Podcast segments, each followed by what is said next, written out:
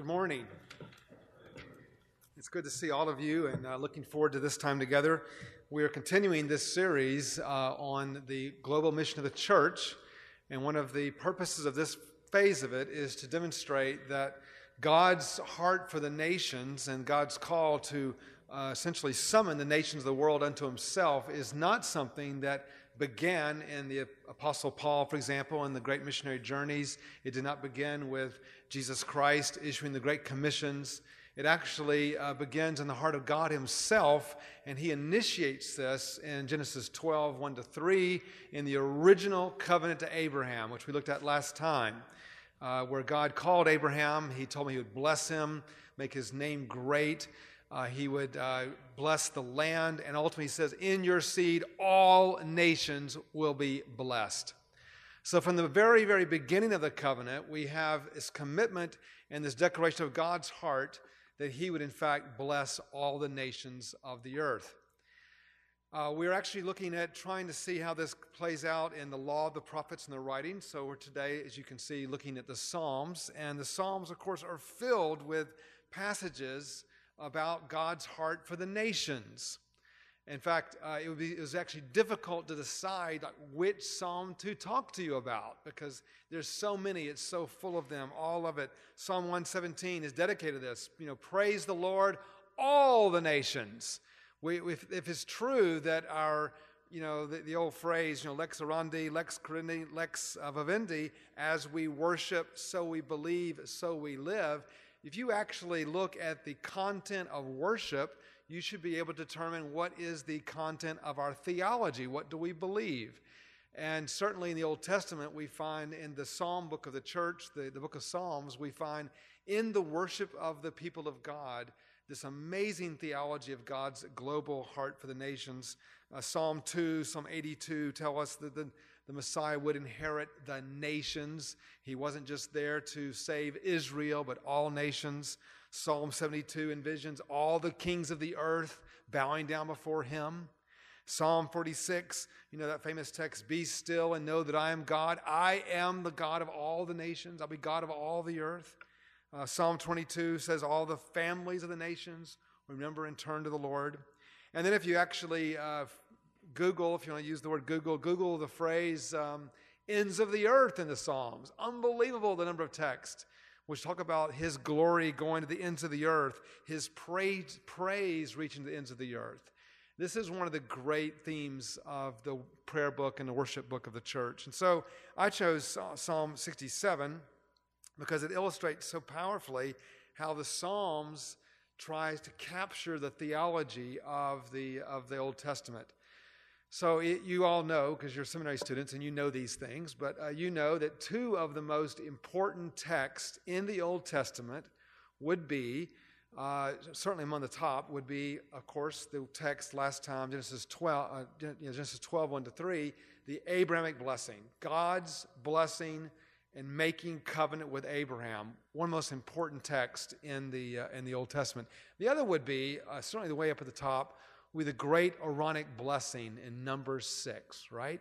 When the, the priest comes and the priest says, May the Lord bless you and keep you. May the Lord make his face shine upon you, be gracious unto you. May the Lord lift up the light of his countenance upon you and give you his peace. It's one of the great prayers of the Old Testament.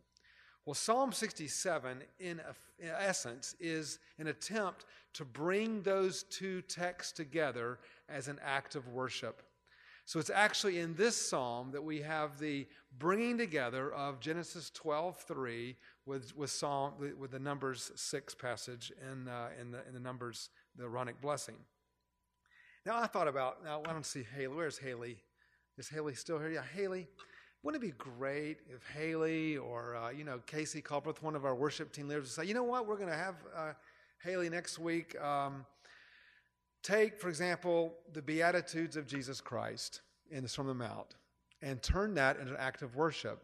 And oh, by the way, let's take the Philippians hymn of Paul, the, the Christ hymn in Philippians 2, and weave that into it as an act of worship. How about that for next week, Haley? No problem. All right. It's not easy, you know, and this is a really amazing thing. So, what he does is he takes that middle phrase, which of course recalls the whole, which opens the psalm, May God be gracious to us and bless us and make his face shine upon us. That's the opening of Psalm 67. Every Jew worth his salt or her salt would know hey, we're now in the heart of the Aaronic blessing. And then it says, Selah. Selah. Don't forget the Selahs. We never read the Selahs anymore. They're very upset about that. The Selahs are on a rampage about it, and they're trying to get the church to not forget them. Selah. Pause. Reflect. God is blessing us. God is gracious to us. His face is shining upon us. And of course, the question is why? Why does God bless us? This is the power of the gospel, isn't it? This is the power of the whole Aaronic blessing. This is the power of the uh, of the Deuteronomic, the original uh, passage in in uh, Genesis 12, where God blesses us so that your ways may be known on earth, your salvation among all nations. This will be the very, this, in the Septuagint, this is Panta ta ethne, all the nations. That's the very phrase and language of the Great Commission later. This is really drawing upon the fact that the original covenant is for the sake of the nations. God blesses us who might bless the nations. And this, remember how we looked last week, how Abraham left, left? It was this amazing chiasm. You know, he left his land, he left his clan, he left his father's house, and then there's this eternal, growing blessing. He's going to bless, God's going to bless Abraham personally, give him descendants, going to bless the nation, and then all the ends of the earth will be blessed through the seed of Abraham. Well, the Aaronic blessing, you probably may know, is does the same thing, though it does it more subtly. In the Aaronic blessing, and if John Cook were here, he could do it for you. He did it at graduation what, a couple years ago, where he pronounced the Aaronic blessing. In the Hebrew, each of those three fa- phrases is three words in the Hebrew, and five words in the Hebrew, and seven words in the Hebrew. Go check it out. It's showing that the blessing of God's ever expanding, ever growing. It's a remarkable thing. Now, when they bring the Aaronic blessing into Psalm 67, they make two really important, subtle changes, which you should note. One, it says, May God be gracious to us and bless us and make his face upon us. Now, when it says may God, you remember the Aaronic blessing. If you remember, it is all capital L O R D, right? It's Yahweh. So the, the three, it's a threefold Yahweh blessing to the people. May Yahweh bless you and keep you, etc. Here it says, may God be gracious and bless us.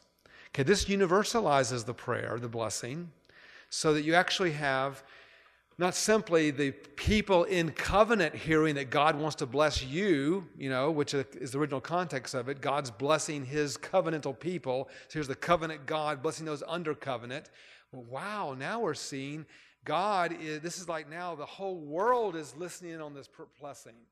It's like, no, we want everyone to know that God is, even those not in covenant, God's going to bless you too. God has a plan of blessing for the nations of the earth. And then it doesn't say, uh, it isn't the, the priest saying, Yahweh be gracious to you and bless you.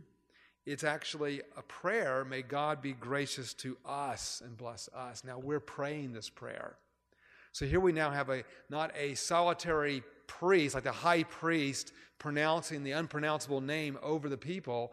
Now we have the corporate people together worshiping God, praying about us. This is a community being united to God's mission in the world. It's, it's quite remarkable uh, thing. And by the way, just um, the connection with the Shema is worth noting here. Um, how many of you are Star Trek fans? Okay, I guess I should go on with the illustration then. All right. Um, I'm a real Star Trek fan. I mean, I know the episodes of Star Trek left and right. I just, you know, it's just my whole life is defined by various Star Trek episodes. yeah, that's like when the Borg did this. That's like when, you know, everything is tied into Star Trek. But the, of course, the most famous uh, sign of Star Trek is this, right? In the, what is this? Live long and prosper, right? This is the great, you know, the Vulcan greeting. Well, do you know where that came from? Leonard Nimoy, this has been very, very widely known. You can go Google it. It's not now when you get home. Uh, Google and YouTube uh, Leonard Nimoy's explanation of, of the Live Long and Prosper, and he, he'll tell you. He grew up as a Jewish Ukrainian boy in New York City. And he, uh, we used to watch as the priest pronounced the blessing, may the Lord bless you and keep you. And by the way, in the, the modern Judaism, they change it to, to uh, Elohim there too, because they're articulating the, the name of God publicly. So may, the, may God bless you and keep you. May look his face shine upon you. All that. They do it like this. All right, he saw that. It was really wow. They would have this.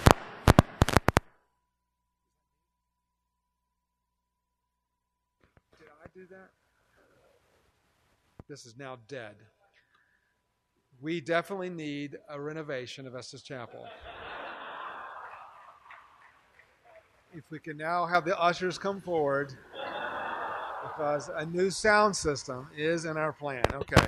All right, let's go with this. This is now apparently worthless. All right.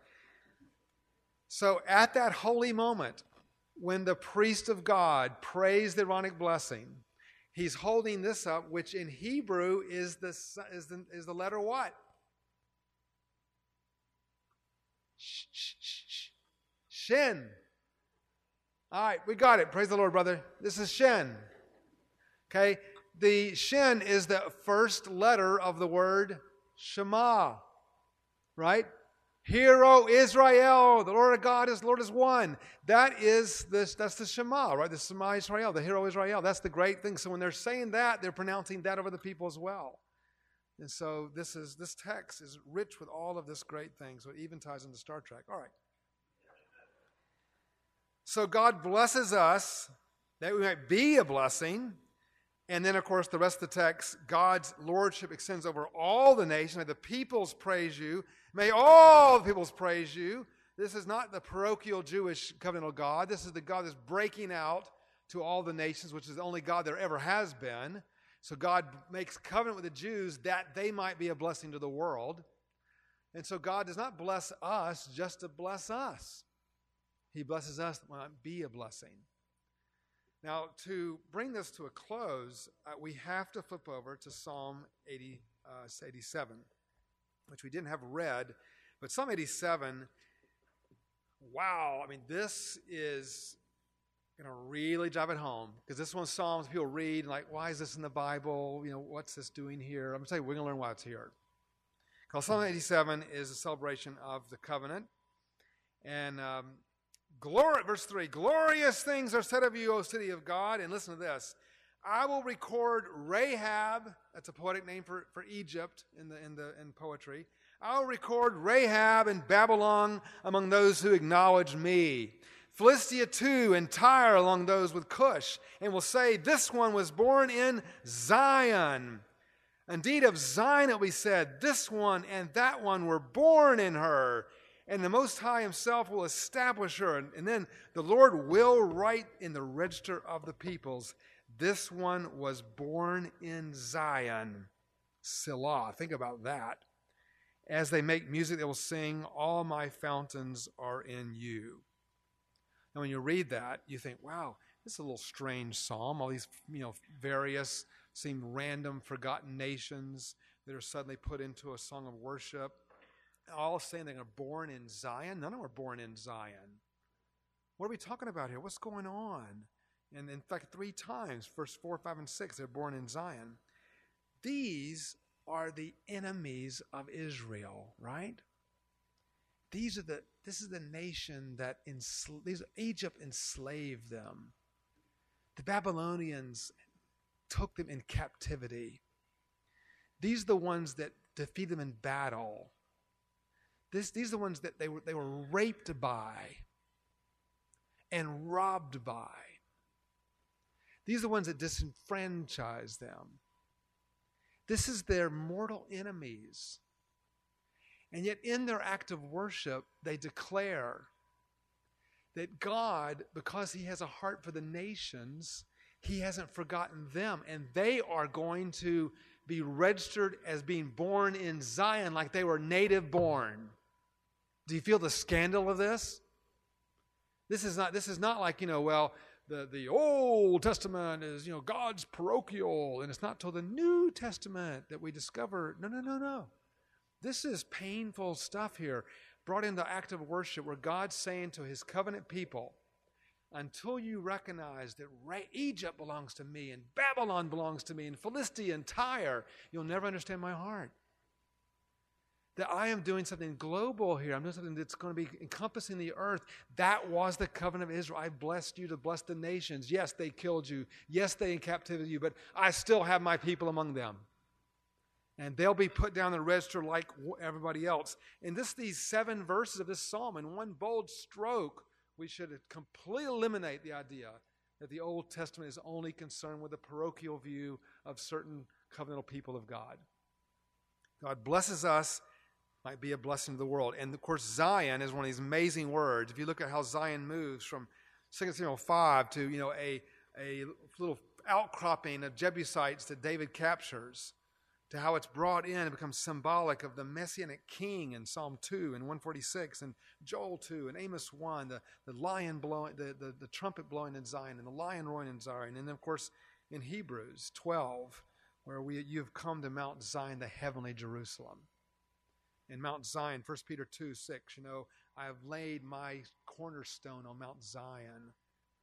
And of course, Revelation, 144,000 and the redeemed with the Lamb of God singing on Mount Zion. This knows this is this this becomes symbolic of the seat of God's redemption. This is those who belong to Him. It's not geography. It's not about what happens in Jerusalem, about or anywhere near Jerusalem. It's about what God is doing in the world. And I think today we might, you know, think, well, gosh, you know, God's doing something you know, we're going to praise God that He's working in Grand Rapids and in Colorado Springs and Wilmore. And I praise God for Colorado Springs and Wilmore and all these places, but God's doing something in all over. God is looking out and He sees the rice farmers in Tianjin, China, and He says, They belong to me. I'm claiming them for the kingdom. He sees the, you know, the, the factory workers in Hanoi. They belong to me. They are in Zion. He looks out and sees the IT professionals in Mumbai, India, and says, They belong to me. He looks out and sees the literature professor in Sao Paulo and says, They belong to me. And the soccer moms in Seattle also belong to him. And the millennials in Minnesota belong to him. You see, that's the point. He's looking out saying, They, they belong to me. They're, they're, they're part of my kingdom. I have people there. When you read this, you know, we, we think Philistia, Tyre, Cush, you know, Babylon, but we let's just go ahead and say it. You know, uh, the, God has people among the Iranians and the Syrian refugees, and God has people among the among ISIS. Yes, wait and see as time develops. We'll begin to hear testimonies from people in the Islamic State that hear the gospel and come to Jesus. Because heaven won't be heaven without them. That's the whole point. God will not have it any other way because John's already seen it, and yet in our future, men and women from every tribe, every language, every tongue. And the minute you miss that, you miss what God is doing. We are part of His mission in the world, and that's the unfolding great truth of this whole thing. And so we're thankful that we come to the table today. We come not as a parochial people, as a people called to join with God in His mission to reach all nations on the earth. Thanks be to God.